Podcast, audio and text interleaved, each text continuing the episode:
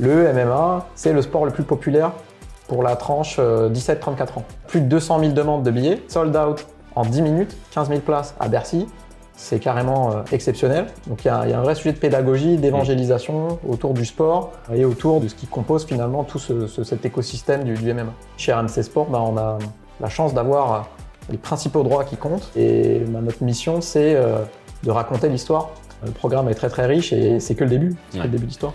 Bonjour à toutes et à tous et bienvenue sur Storytellers, le nouveau podcast de Fast Story qui explore l'univers fascinant de l'expérience fan et du storytelling. Je suis votre hôte Jules Vigroux, marketing manager chez Fast Story et je suis ravi de vous accueillir dans ce podcast passionnant où nous interrogeons des grands acteurs du sport business, du marketing et de la fan expérience en général. Alors, préparez-vous à être inspiré et à découvrir des histoires fascinantes avec nos invités dans Storytellers, le podcast de l'expérience fan de Fast Story.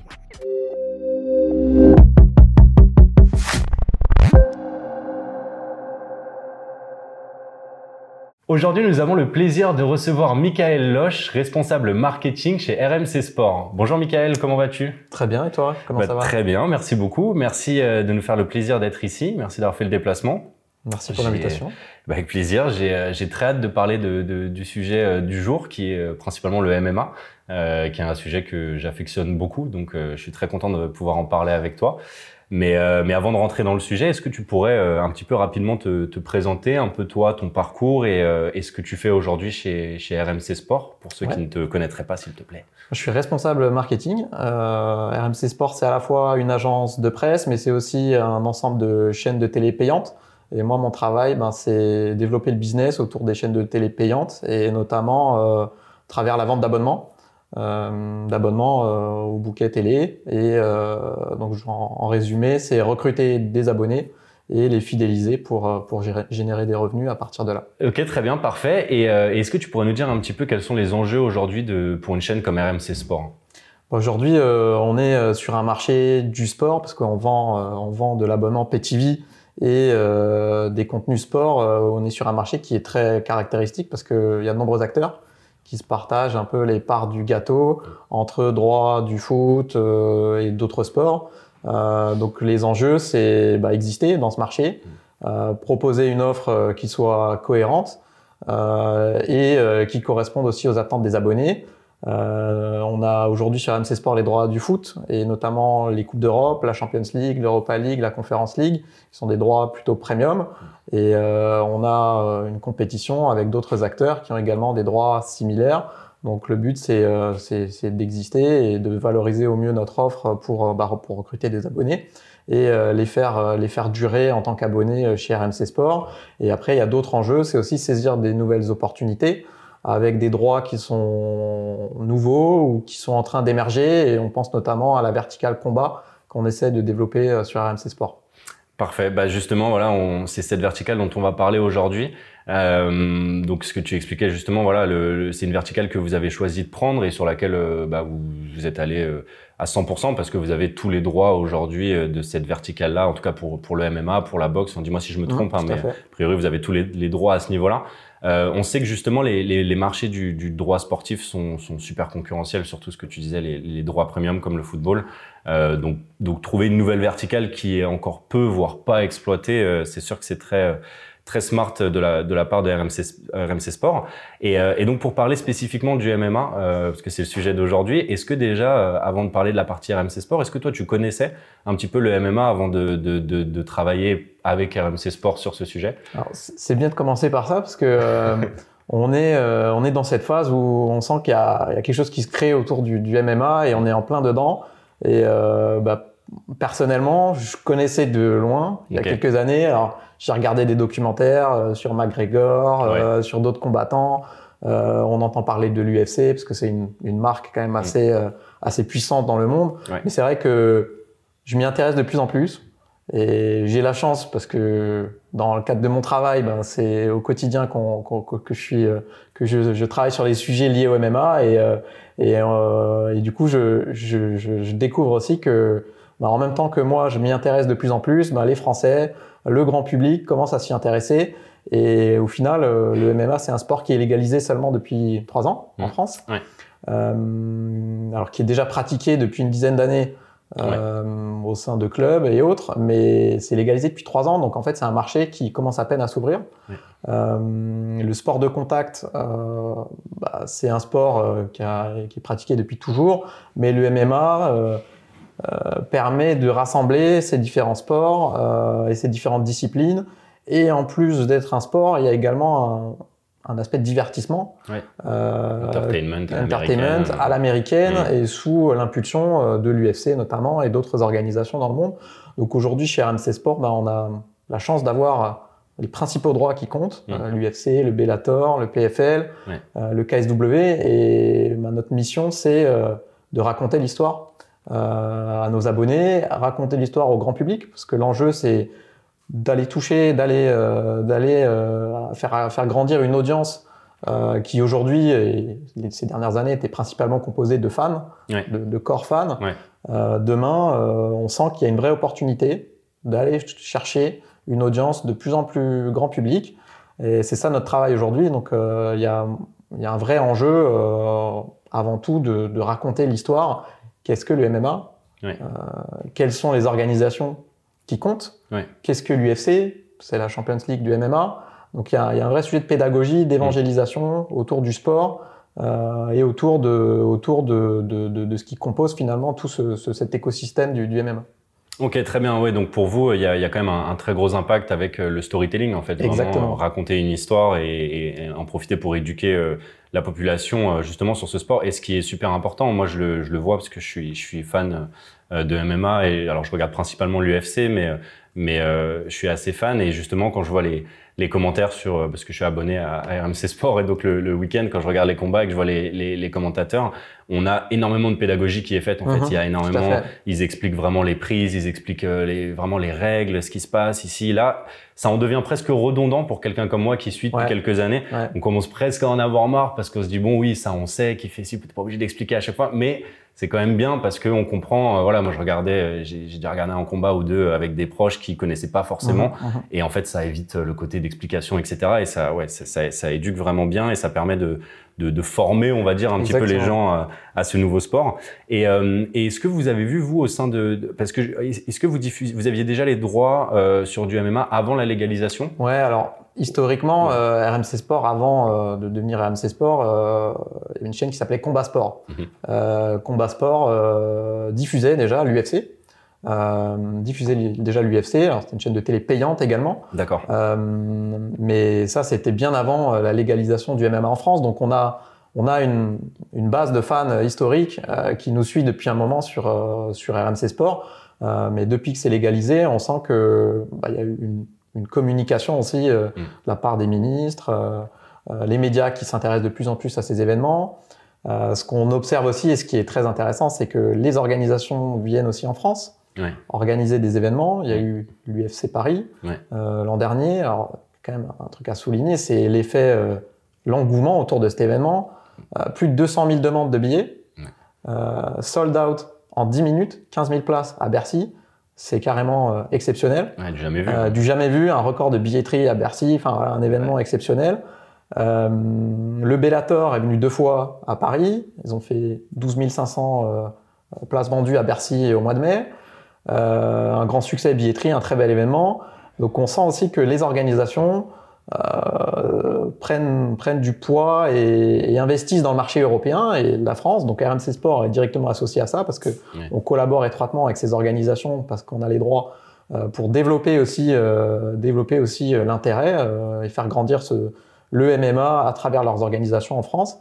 Et, et pour revenir sur le storytelling, bah, il est très important parce que pour intéresser le grand public, bah, il, faut aussi faire connaître les gens qui composent ce sport qui sont les combattants. Euh, on a des combattants français, donc on a une vraie chance. Il y en a beaucoup. il faut, faut s'appuyer aussi sur, sur ces, sur ces combattants-là pour raconter leur histoire, parce que c'est pas que des combattants, ils ont aussi une vie personnelle.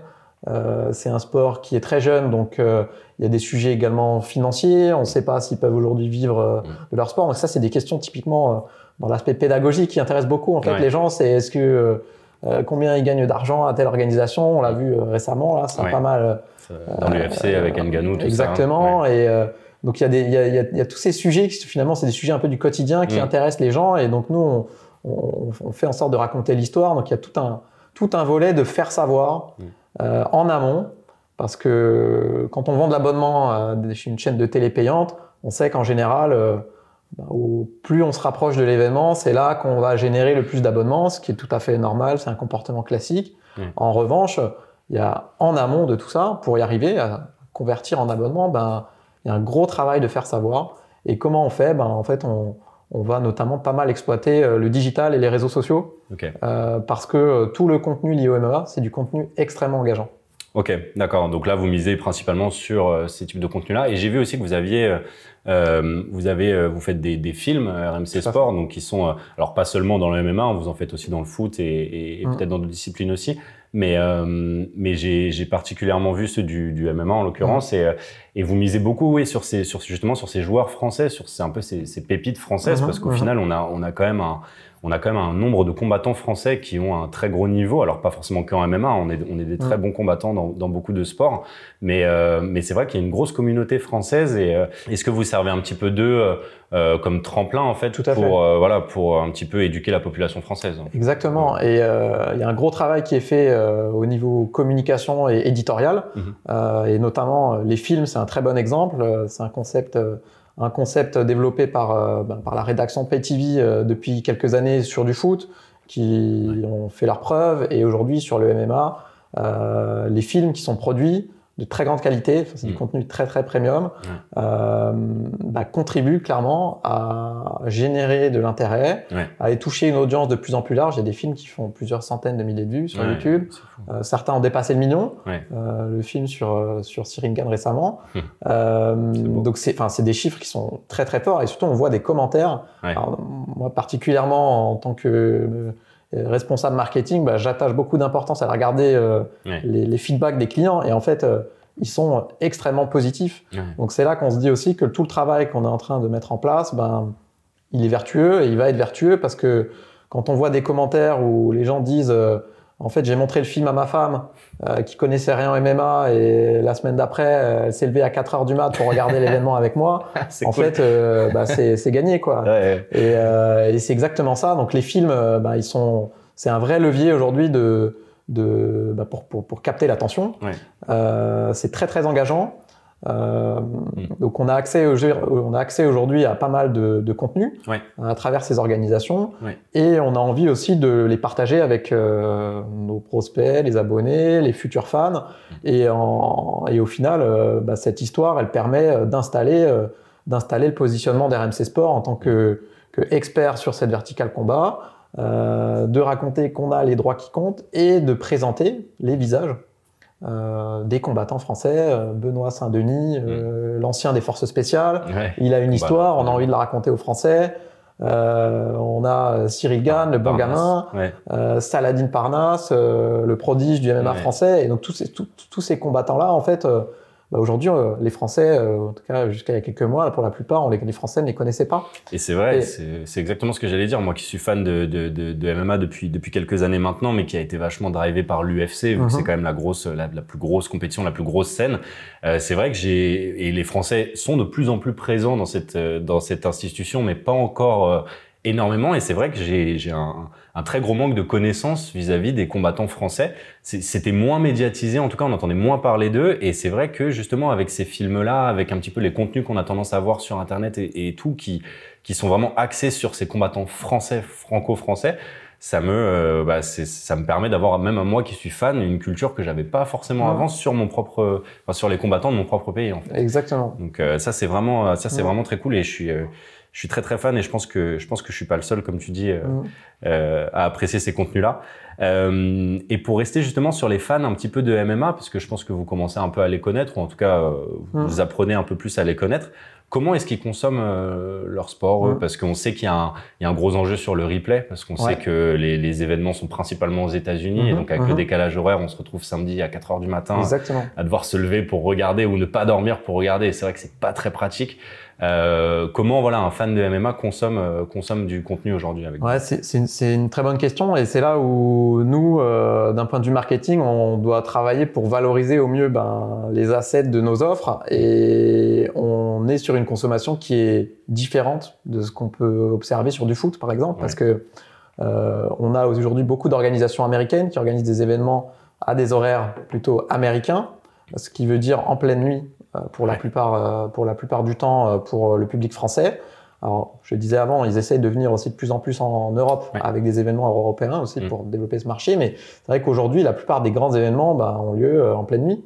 Euh, alors, ce qui est intéressant quand même, c'est que on voit que on voit que les gens s'abonnent euh, malgré tout et consomment en pleine nuit. Okay. Euh, ce qui est quand même intéressant. Donc, on a des, des vrais fans hein, qui n'ont pas hésité à se lever à 2h, 4h du mat. Ça, ça, représente quand même une, une, bonne partie de votre audience quand même Tout, tout à fait, ouais, quand même. Euh, en revanche, il y a un vrai enjeu sur l'expérience qu'on peut proposer par ailleurs et notamment la consommation liée au replay. Parce que bah, ceux qui sont pas levés à 6 heures du mat, ils ont peut-être envie d'aller consommer le combat ça.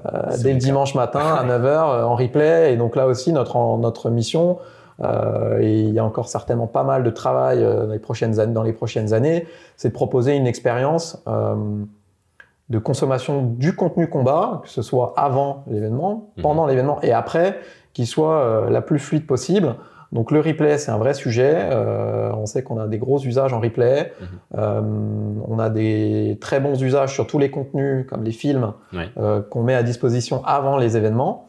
Avec avec des, des, une consommation bah, très importante. Mhm. on a on a on a également des, des émissions maintenant, des podcasts. Donc en fait, on active un peu tous les tuyaux. Et notamment, je reviens sur les, les, réseaux sociaux. On sent que sur les réseaux sociaux, enfin, il y a une vraie demande, quoi. Il y a une vraie demande euh, d'aller euh, bah, créer du contenu. et on le voit nous d'ailleurs, bah, toutes les semaines, il y a des nouveaux, il y a des nouveaux comptes dédiés au MMA qui se créent. Ouais. Donc ça aussi, c'est des opportunités pour nous en tant que diffuseurs bah, d'aller aussi bah, élargir notre, notre bassin d'audience à travers tous ces comptes et de proposer de plus en plus de contenu euh, parce que c'est des contenus extrêmement engageants. Ouais, ok. demain, qu'est-ce que vous pourrez proposer, qu'est-ce que vous espérez proposer à, un, un, fan RMC Sport de... Aujourd'hui, on a, on a un dispositif euh, 360. On, on, travaille main dans la main avec euh, RMC Sport côté euh, éditeur mmh. Euh, pour, pour, pour, pour, tout le travail lié à la communication autour des événements qu'on met en place en amont. avec avec les journalistes, le marketing, voilà, on, on a, on, a, on, a, un lien très étroit et l'objectif, c'est bah, de proposer une expérience globale qui soit, bah, qui soit la plus euh, qualitative pour l'abonné. Et il y a un vrai sujet, je pense, euh, tu fais bien d'évoquer autour de l'expérience. Mmh. Euh, vu que c'est un contenu, le combat et le MMA très engageant, je pense qu'il y a certainement des choses à travailler autour de l'expérience euh, liée au live. Euh, que ce soit via des mécaniques euh, de gamification lors d'événements, que ce soit à la télé ou même sur place, euh, s'il y a des événements en direct. Euh, pourquoi pas en effet travailler sur des expériences liées à des voyages ou des coulisses. On sait que c'est quelque chose qui est très apprécié aussi. Donc ça, c'est pour le moment au stade encore de, de travail, on a plein d'idées. Okay. c'est que le début en fait hein, du marché, donc c'est c'est un marché qui va, qui va, qui va croître, croître avec les années. Mm. Euh, donc on a plein d'idées et on regarde aussi ce que fait le benchmark. Mm-hmm. Parce qu'on a euh, les Américains euh, euh, qui, qui, qui, sont quand même très en avance sur, ouais. sur le MMA. Vous vous basez beaucoup sur ce qu'ils font enfin, D'un point de vue marketing, bien sûr, ouais. c'est, on, on, regarde beaucoup ce que fait un acteur comme ESPN aux mm. États-Unis, qui a les droits de l'UFC, qui est un super benchmark et euh, qui, qui, développe finalement pas mal de choses mmh. euh, autour de, de, de l'expérience abonnée, autour euh, de la data, euh, ouais, parce que c'est un contenu également qui est, qui est, propice à la data. Et euh, ce qui est intéressant également, c'est je, je, lisais, je lisais un article récemment, le MMA euh, aux États-Unis, c'est le sport le plus populaire pour la tranche 17-34 ans. Okay. Donc c'est un sport qui plaît aux jeunes. Ouais. Et dans un contexte, euh, on sait, où même les acteurs du foot mm. se posent la question euh, et disent euh, on n'arrive plus à, à, fidéliser les jeunes, ils regardent moins le foot, ils consomment plus comme avant. Bah en fait, je pense que justement, le, le MMA et le sport de combat bah, permet d'aller toucher cette cible jeune parce qu'ils ont certainement une manière différente de consommer et, et, et, tout le travail en amont sur les réseaux sociaux, la création ouais. de contenu, les insights, la data, etc., contribuent à l'intérêt des jeunes qui sont qui sont demandeurs en fait de ce type de contenu, le trash talk. Ouais, voilà. bien sûr. Ouais. Et, et, tout ça, ça plaît. Ouais. Euh, ça plaît. Et derrière, euh, d'un point de vue expérience abonnée, il faut qu'on voilà, faut qu'on arrive aussi à rester dans ce même dans suive. ce même cadre exactement. Donc euh, donc il y a des choses intéressantes à construire. C'est super excitant, ouais, parce que il y a des choses très très intéressantes encore à, à développer d'un point de vue expérience. Et, et on on, on, on, teste aussi des choses ouais. chez RMC Sport. Ouais. On teste aussi des choses. On, est sur un marché euh, qui est tout jeune, mm. donc c'est aussi l'occasion de tester des choses, notamment en termes de mécanique d'offre. Ouais, bah justement, euh, justement, euh, on, on, avait parlé un petit peu de ça en, en amont de ce podcast, mais, euh, mais tu disais que voilà, tu, tu regardes un petit peu beaucoup, enfin beaucoup même ce que fait ESPN ou ce que font les Américains vu qu'ils sont déjà en place depuis un certain temps. Eux là-bas, leur modèle pour regarder des combats mm. du UFC n'ont rien à voir avec ce qu'on a nous aujourd'hui. Grâce à vous, on a on a un équivalent d'abonnement, voilà, qu'on paye, on paye tous les mois et on a accès à tous les contenus que vous proposez. Eux, ils ont ce qu'ils appellent le pay-per-view, donc qui leur permet, pour ceux qui connaîtraient pas, de, de, de payer en fonction du mmh. combat que tu veux regarder. Et donc chaque combat euh, va être payant. Est-ce que c'est des mécaniques que, auxquelles que vous essayez aussi justement dans les mécaniques que vous ouais, essayez On, on l'a testé et on okay. le teste euh, avec un passe combat qu'on a lancé il y a deux ans, okay. euh, qui permet de goûter au produit, goûter à l'expérience euh, le temps d'un week-end. Okay. Donc c'est une mécanique inspirée mmh. du, du, modèle du pay-per-view américain. Euh, alors les Américains euh, ont ce modèle euh, de pay-per-view dans plein d'autres sports. Mmh. c'est une manière ouais. de consommer le produit, c'est très cher ouais. et c'est sur des marchés qui sont bien plus matures que le marché du, du sport de combat en France aujourd'hui. Mais en revanche, on, on, teste ce type de mécanique. Euh, L'objectif, c'est ben, de venir, de faire venir le, le, prospect, le faire goûter le temps d'un week-end à l'expérience, et derrière, ben, lui raconter l'histoire de la richesse des contenus qu'on a proposés, toute l'expérience qu'on peut proposer, et finalement euh, l'amener vers un abonnement. Euh, en tout cas, on est dans cette phase où il faut tester des choses, il faut tester, il faut tester des, des, des, dispositifs éditoriaux, il faut tester des activations. Euh, je pense notamment aux jeux concours, mmh. ce genre de choses qu'on qu qu faisait, qu'on qu active notamment sur la verticale football, ouais. euh, qu'il va falloir aussi qu'on développe sur le, le, combat pour engager les, les abonnés euh, et des mécaniques d'offres aussi innovantes. Euh, donc on est aussi dans cette phase euh, où on entreprend des choses et, et on co-construit aussi certaines choses avec les abonnés. Trop bien. Et, euh, et est-ce qu'on peut s'attendre peut-être à des, à des choses pour l'UFC Paris euh, avec l'AMC Sport bah, On réfléchit, on okay. a des idées. Alors, il y a l'UFC Paris, il y a le PFL à Paris fin septembre ouais. également. Euh, donc on, choses, on, réfléchit à des idées. Okay. On va aussi bah, progressivement mieux collaborer avec toutes les organisations. D'accord. on va aussi bah, mieux, mieux, mieux travailler aussi main dans la main avec nos abonnés parce que on est dans ce marché un peu nouveau. Donc, on on va aussi euh, développer des choses avec eux mmh. euh, et avec d'autres partenaires qui vont petit à petit aussi s'immiscer dans le, le, sujet. Donc euh, certainement qu'on qu peut imaginer des activations, euh, euh, des activations sympas et engageantes euh, au plus proche des événements du FC Paris ou du PFL Paris.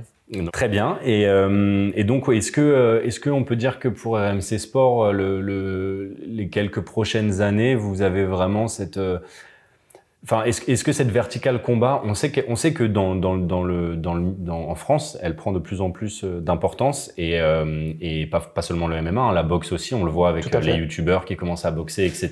Ça a apporté ouais. une grosse communauté aussi, le YouTube boxing, qui a, qui a rapporté énormément de yeux sur un sport qui était en mmh. déclin en termes de, en termes de fans.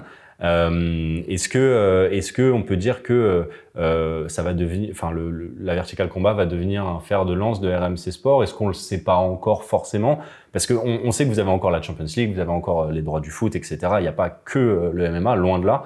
Mais est-ce que, est-ce que c'est dans vos ambitions de vous recentrer sur cette verticale ou en tout cas de, de miser plus là-dessus, peut-être pour vous démarquer, peut-être euh, ou est-ce que pour l'instant c'est pas forcément un sujet et vous faites juste voilà au mieux possible pour l'instant quoi Alors on a des enjeux sur cette verticale combat parce qu'on s'inscrit quand même dans la durée. Alors, mm -hmm. Je trahis pas de secret, hein, ça a été annoncé dans la presse, donc on s'inscrit dans la durée sur cette verticale combat. Euh, on pense qu'il y a des réelles opportunités mmh. de faire grandir l'audience. Euh, Aujourd'hui, on sait, euh, alors des études montrent que il y a 200 000, 300 000 personnes qui suivent le MMA en France, mais c'est des chiffres qui datent de 2022. Euh, le MMA vient d'être légalisé, n'existe pas encore vraiment sur le devant de la scène, mmh. mais c'est des chiffres qui vont qui vont euh, grandir euh, et progresser avec les années. Donc on, on va s'inscrire dans la durée. On voit déjà des belles réussites d'un point de vue éditorial, d'un point de vue abonnement. Euh, tu parlais de la boxe, tu as raison, on, parce que la boxe, c'est, c'est quand même un, un, un, un, contenu qui plaît et qui intéresse également. Et il y a un bel exemple, euh, c'est le, le, combat Davis-Garcia au printemps, printemps dernier, Ouais. qui a qui a vraiment existé en France. Euh, Ouais. Donc on l'a diffusé sur MC Sport et on a vu un très bel engouement. Ouais, il y avait une hype de fou, Euh, il y avait un engouement de fou. un engouement de fou. On a fait un film d'ailleurs qui a très bien marché Qui était très bien. et qui certainement a contribué aussi à cet Ouais. engouement. Ouais. Et au final, euh, ben, on se dit aussi que la boxe, et notamment avec, tu parlais des youtubeurs, enfin voilà, on- a ce, ce- on a aussi de, de- de- voilà, de nouveaux profils qui rentrent dans ces, dans ces, dans ces. Euh, euh, le PFL a recruté euh, Jake, Paul. Paul. Ouais. Euh, Jake Paul, donc euh, il y a des sujets de communication très intéressants parce ouais. s'appuie sur ces gens-là qui ont des grosses communautés. Mm. Donc c'est aussi peut-être des, des choses qu'on va qu'on va observer de, de plus en plus à l'avenir. Mais voilà, les enjeux ils sont ils sont présents. C'est une belle verticale à développer. On Mm. est super contents. Euh, Il y a un de nos dirigeants qui, qui aime bien dire que le MMA c'est un peu au sport ce que le rap était à la musique il y a quelques années. Ouais, c'est vrai. Ouais, aujourd'hui tout le monde écoute vrai. du rap. Ouais, c'est vrai. Et moi, je trouve ça, je trouve que c'est une très belle formule. Mm. Et hum, nous, on sent, on sent qu'il y a un vrai engouement. Ok. Euh, on sent qu'il y a un vrai engouement et peut-être que dans quelques années, on, on se reverra et, et on se dira que bah ouais, au fait, tout le monde regarde le, le MMA aujourd'hui. C'est fou et même euh, même euh, même le, le président de, de l'UFC euh, Dana White qui euh, qui aimerait bien que le, le MMA soit présent aux Jeux Olympiques fait. Donc euh, donc des grosses grosses ambitions pour euh, Mm. pour eux et donc j'imagine pour vous Ouais. et pour euh, même nous les fans euh, Tout parce à fait. que ça donne envie pour la suite et C'est euh, pas impossible euh, qu'ils précis. y arrivent, hein, amener les, jeux- Ah les- bah, le j'ai- MMA moi, au JO. moi, j'y crois, hein, j'y crois. Alors combien de temps ça va prendre et euh, etc. On sait pas, mais avec l'engouement qu'il y a Ouais. derrière, avec le côté sportif, on a déjà énormément de sports de combat qui sont Tout passés aux Jeux Olympiques ou qui sont encore d'ailleurs aux Jeux Olympiques. Donc euh, moi, moi, je, moi, je serais très heureux de voir ça. hein. De toute façon, plus de MMA on a, plus euh, je pense les fans de MMA seront contents. Mais euh, mais très bien, très intéressant pour tout ça. Et d'ailleurs, vous avez oui aussi le, le TUF qui vient d'arriver. euh, la télé-réalité de, de, de l'UFC qui est, qui est pour la première fois disponible en France, parce que je sais Alors, pas. on l'a déjà diffusé. Ah, ok, on l'a déjà diffusé dans le passé sur AMC Sport. Ah, je. Mais en effet, c'est un contenu typiquement qui vient enrichir la proposition. Mhm. qui permet bah, d'avoir un rendez-vous récurrent. Et Mm. c'est aussi ça qu'on qu'on veut, qu'on veut raconter à nos abonnés, c'est que euh, le foot, souvent, en fonction des droits, c'est Oui. plus ou moins saisonnier. Euh, en revanche, le combat, bah, sur RMC Sport, c'est toutes les semaines. Mm. Toutes les semaines, avec des événements tous les week-ends. Et en plus, quand on vient amener du contenu euh, additionnel et qui est quand même premium, hein, il y a plus de 30 saisons, je crois, du, du TUF d'ailleurs, c'est la 30e, euh, 31e Ouais, saison, ouais. si je raconte pas de bêtises, avec McGregor. Ouais, alors. Je lisais un, je suis tombé sur un vieil article où certains parlaient du TUF comme la Star Academy du MMA. Donc ça a parlé aux plus anciens, pas aux forcément aux plus jeunes. mais euh, mais c'est un peu ça. C'est la télé- une télé-réalité, un épisode toutes les semaines, Ouais. tout l'été. Donc il y a un rendez-vous récurrent et, et c'est ça aujourd'hui aussi qui, qui contribue à, à, à- qui contribue à, l'expérience euh, d'abonnés, tout à fait. Ouais, et puis ça crée un engouement pour le combat, forcément. Exactement. Ça donne envie d'aller voir. Et puis McGregor, euh, qui est le, le protagoniste euh, du, du TUF, la série de télé-réalité, qui, qui a une actu aussi très riche. Donc euh, Ouais, bien sûr. qui tout seul finalement fait un peu la communication de Ah ouais, l'événement. Il va combattre en fin d'année, donc Ouais. il y, a, il y a une excitation qui. Ah ouais, ouais, de fou. Là, c'est plus que de l'excitation. Là.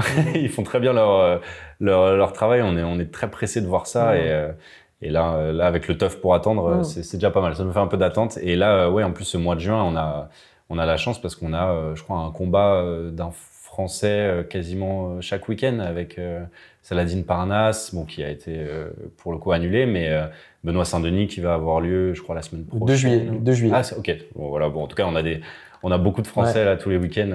On a des Français, on en aura de plus en plus, En plus, aussi, ouais. parce que les organisations voient bien que bah, pour générer de, de, de l'intérêt Ouais. euh, et de l'engouement, il faut aussi des combattants français. Ouais.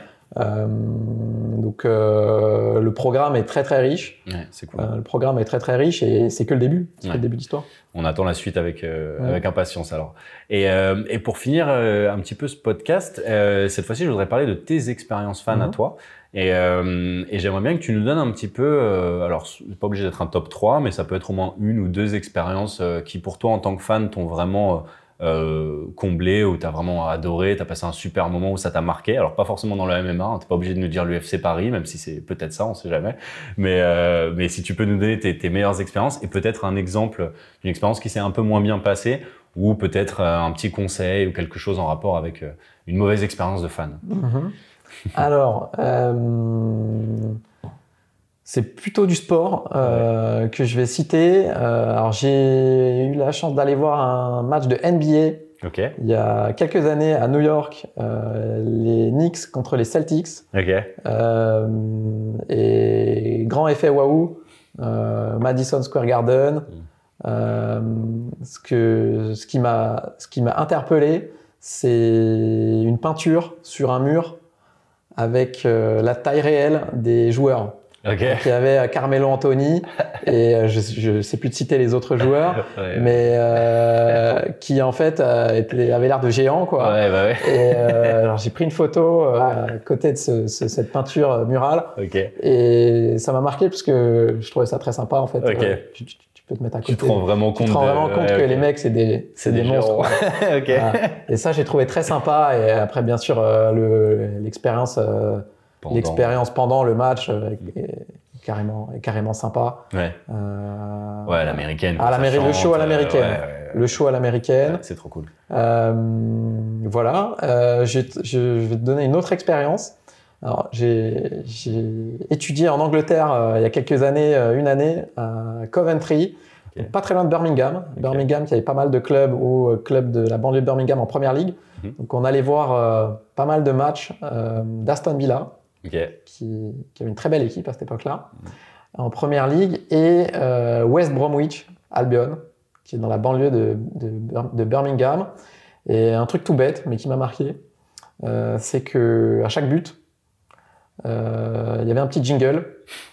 Euh, un petit jingle euh, en mode euh, saut de kangourou. Ça faisait bang bang bang. Je pense qu'il y avait un sponsor derrière, je sais plus quel sponsor, mais tous les gens se levaient et, Et sautaient. et saut- et sautaient euh, Ok. sur, ce, sur le bruit du jingle, quoi. Euh, Et donc, euh, c'était très sympa. Ok, d'accord. Très, donc convivial, très familial. Ouais. euh, Ouais, bonne mais ambiance. Bonne ambiance, quoi. Trop tout, drôle. Tout petit stade, Ouais. mais euh, bonne expérience. Ok. Ce qui est plutôt cool, parce que dans les petits Ouais. stades, c'est qui tout double. Soit il y a beaucoup d'ambiance et c'est vraiment le feu comme maintenant, soit ça peut être justement plus réservé, plus tranquille. Ok, ça c'est très très Exactement. cool. Ok. Et je réfléchis à une autre, mais ces deux-là principalement quand même. Ouais. euh, principalement. Mais c'est marrant parce que c'est des, c'est c'est des petits détails, euh, tu vois, c'est pas forcément euh, parce qu'on on essaie à chaque fois avec les invités de voir un petit peu ce que c'est qu'une une expérience fan réussie ou ce que et, et, et c'est marrant parce qu'on on, on nous dit souvent que voilà c'est le avant, le pendant, le après euh, un événement, mais euh, ça c'est très souvent dans des petits détails ou dans des petites choses qui ont eu lieu, des des, des, des regards, des chansons, des ouais c'est Mm. c'est très intéressant. C'est pas forcément le tout le show dans son entièreté ou à quel point les feux d'artifice étaient énormes. C'est vraiment le petit euh, la petite chose qui fait que euh, tu te dis ah là ils ont pensé quand même à ce truc là c'est quand même Moi, je, te, sympa je quoi te cache pas qu'un feu d'artifice c'est toujours sympa. Ouais, mais, ouais. euh, mais c'est vrai que si, si je peux te donner un exemple de enfin du coup de succès moyen quoi. ouais Euh, c'est vrai que je crois avoir vu un match de, je pense que c'était une finale de Coupe de France euh, il y a quelques années, un Rennes, euh, je crois que c'était un derby breton, un Rennes Nantes. ok, Et c'est vrai que il y a eu, euh, je crois que c'était David Guetta qui avait été euh, invité euh, pour euh, mixer. ouais, Euh, mais c'est vrai que j'ai trouvé que du coup ça ne marchait, enfin ça ne marchait pas en fait, parce que euh, c'était un derby breton. Alors sans remettre en cause la qualité des équipes, hein, euh, le match était pas dingue. Euh, le match n'était pas dingue du tout. ouais, Et à la fin, je crois que la moitié du, la moitié du stade avait déjà quitté le stade pour aller célébrer.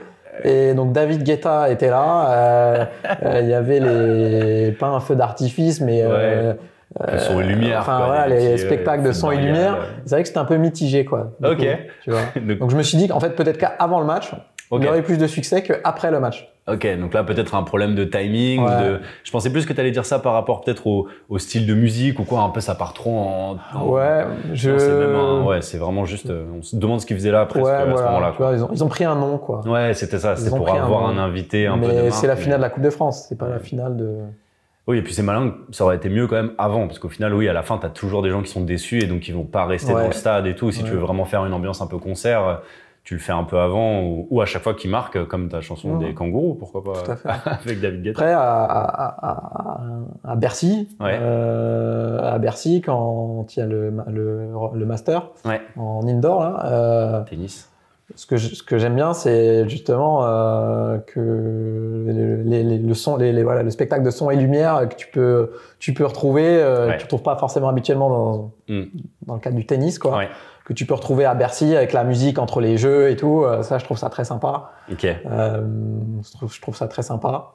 Euh, Des petits détails pour te mettre dans l'ambiance. Pour te mettre dans l'ambiance. Ouais, voilà. ouais, tu te mets à fond, tandis que c'est un match de tennis, donc de base quelque chose qui est dans une ambiance assez calme, Exactement. justement, assez. euh, ça, ils ont pris ça un petit peu à l'inverse et ça a l'air de, de bien fonctionner de leur côté. Après, je, peux te donner, je pense que je peux te donner pas mal d'exemples, mais c'est vrai que dans l'expérience fan, euh, j'y pense peut-être un peu moins aujourd'hui parce que euh, je suis peut-être un peu plus âgé aussi et un peu plus expérimenté, mais c'est vrai qu'il y, a y souvent quand même des sujets liés à la logistique, Ouais. euh, très, très, très important, Mhm. le flux, le flux Ouais. la gestion des flux, etc., euh, qui sont importants euh, sur de, sur de l'événement, ou l'accès tout simplement à une billetterie, hein, pour faire Ouais. des choses très basiques. quoi. Bien sûr. Mais, euh, mais ouais, euh, euh, moi je suis quelqu'un d'assez simple. J'aime bien les ambiances conviviales et familiales et très sympas sur des événements. Donc souvent c'est les petits détails euh, qui vont être liés à, liés à ça qui m'interpellent. Cette convivialité Euh, ouais, entre ouais. supporters, entre Ouais. fans. euh, ok. Ouais. Ouais, t'es plus dans, plus dans une tribune euh, qui va chanter, qui va sauter, que dans la tribune qui va s'asseoir, regarder. Et... Ok. Bah, c'est très intéressant. Bah écoute, Michael, merci beaucoup. C'est- Merci. C'est tout pour moi. T'ai posé toutes les questions qu'il fallait. Super. Et, euh, et puis peut-être à bientôt dans un autre podcast. Et puis passe une bonne journée et à une prochaine. Merci, ravi euh, également. Merci de m'avoir accueilli. Bah, avec plaisir. À bientôt. À bientôt, Michael. Merci. Merci. Merci d'avoir écouté Storytellers. Chez Fastory, nous sommes convaincus que l'expérience fan est la clé de la réussite des marques et c'est pourquoi nous mettons cet élément au centre de toutes nos actions. Nous sommes déterminés à aider nos clients à créer des expériences qui représentent leur communauté et qui établissent des liens émotionnels forts avec leurs fans. Nous espérons que notre podcast vous a inspiré à créer des liens plus forts avec votre communauté. Si vous êtes intéressé pour une démonstration de l'outil Fastory, alors n'hésitez pas à vous rendre sur notre site internet fastory.io pour y découvrir nos nombreuses réalisations. Et comme toujours, si vous voulez en savoir plus sur les bonnes pratiques de l'engagement ou tout simplement échanger à propos du podcast, n'hésitez pas à nous envoyer un petit message sur nos réseaux sociaux at Fastory et surtout à vous abonner à ce podcast. Merci encore de nous avoir écoutés et à bientôt sur Storytellers.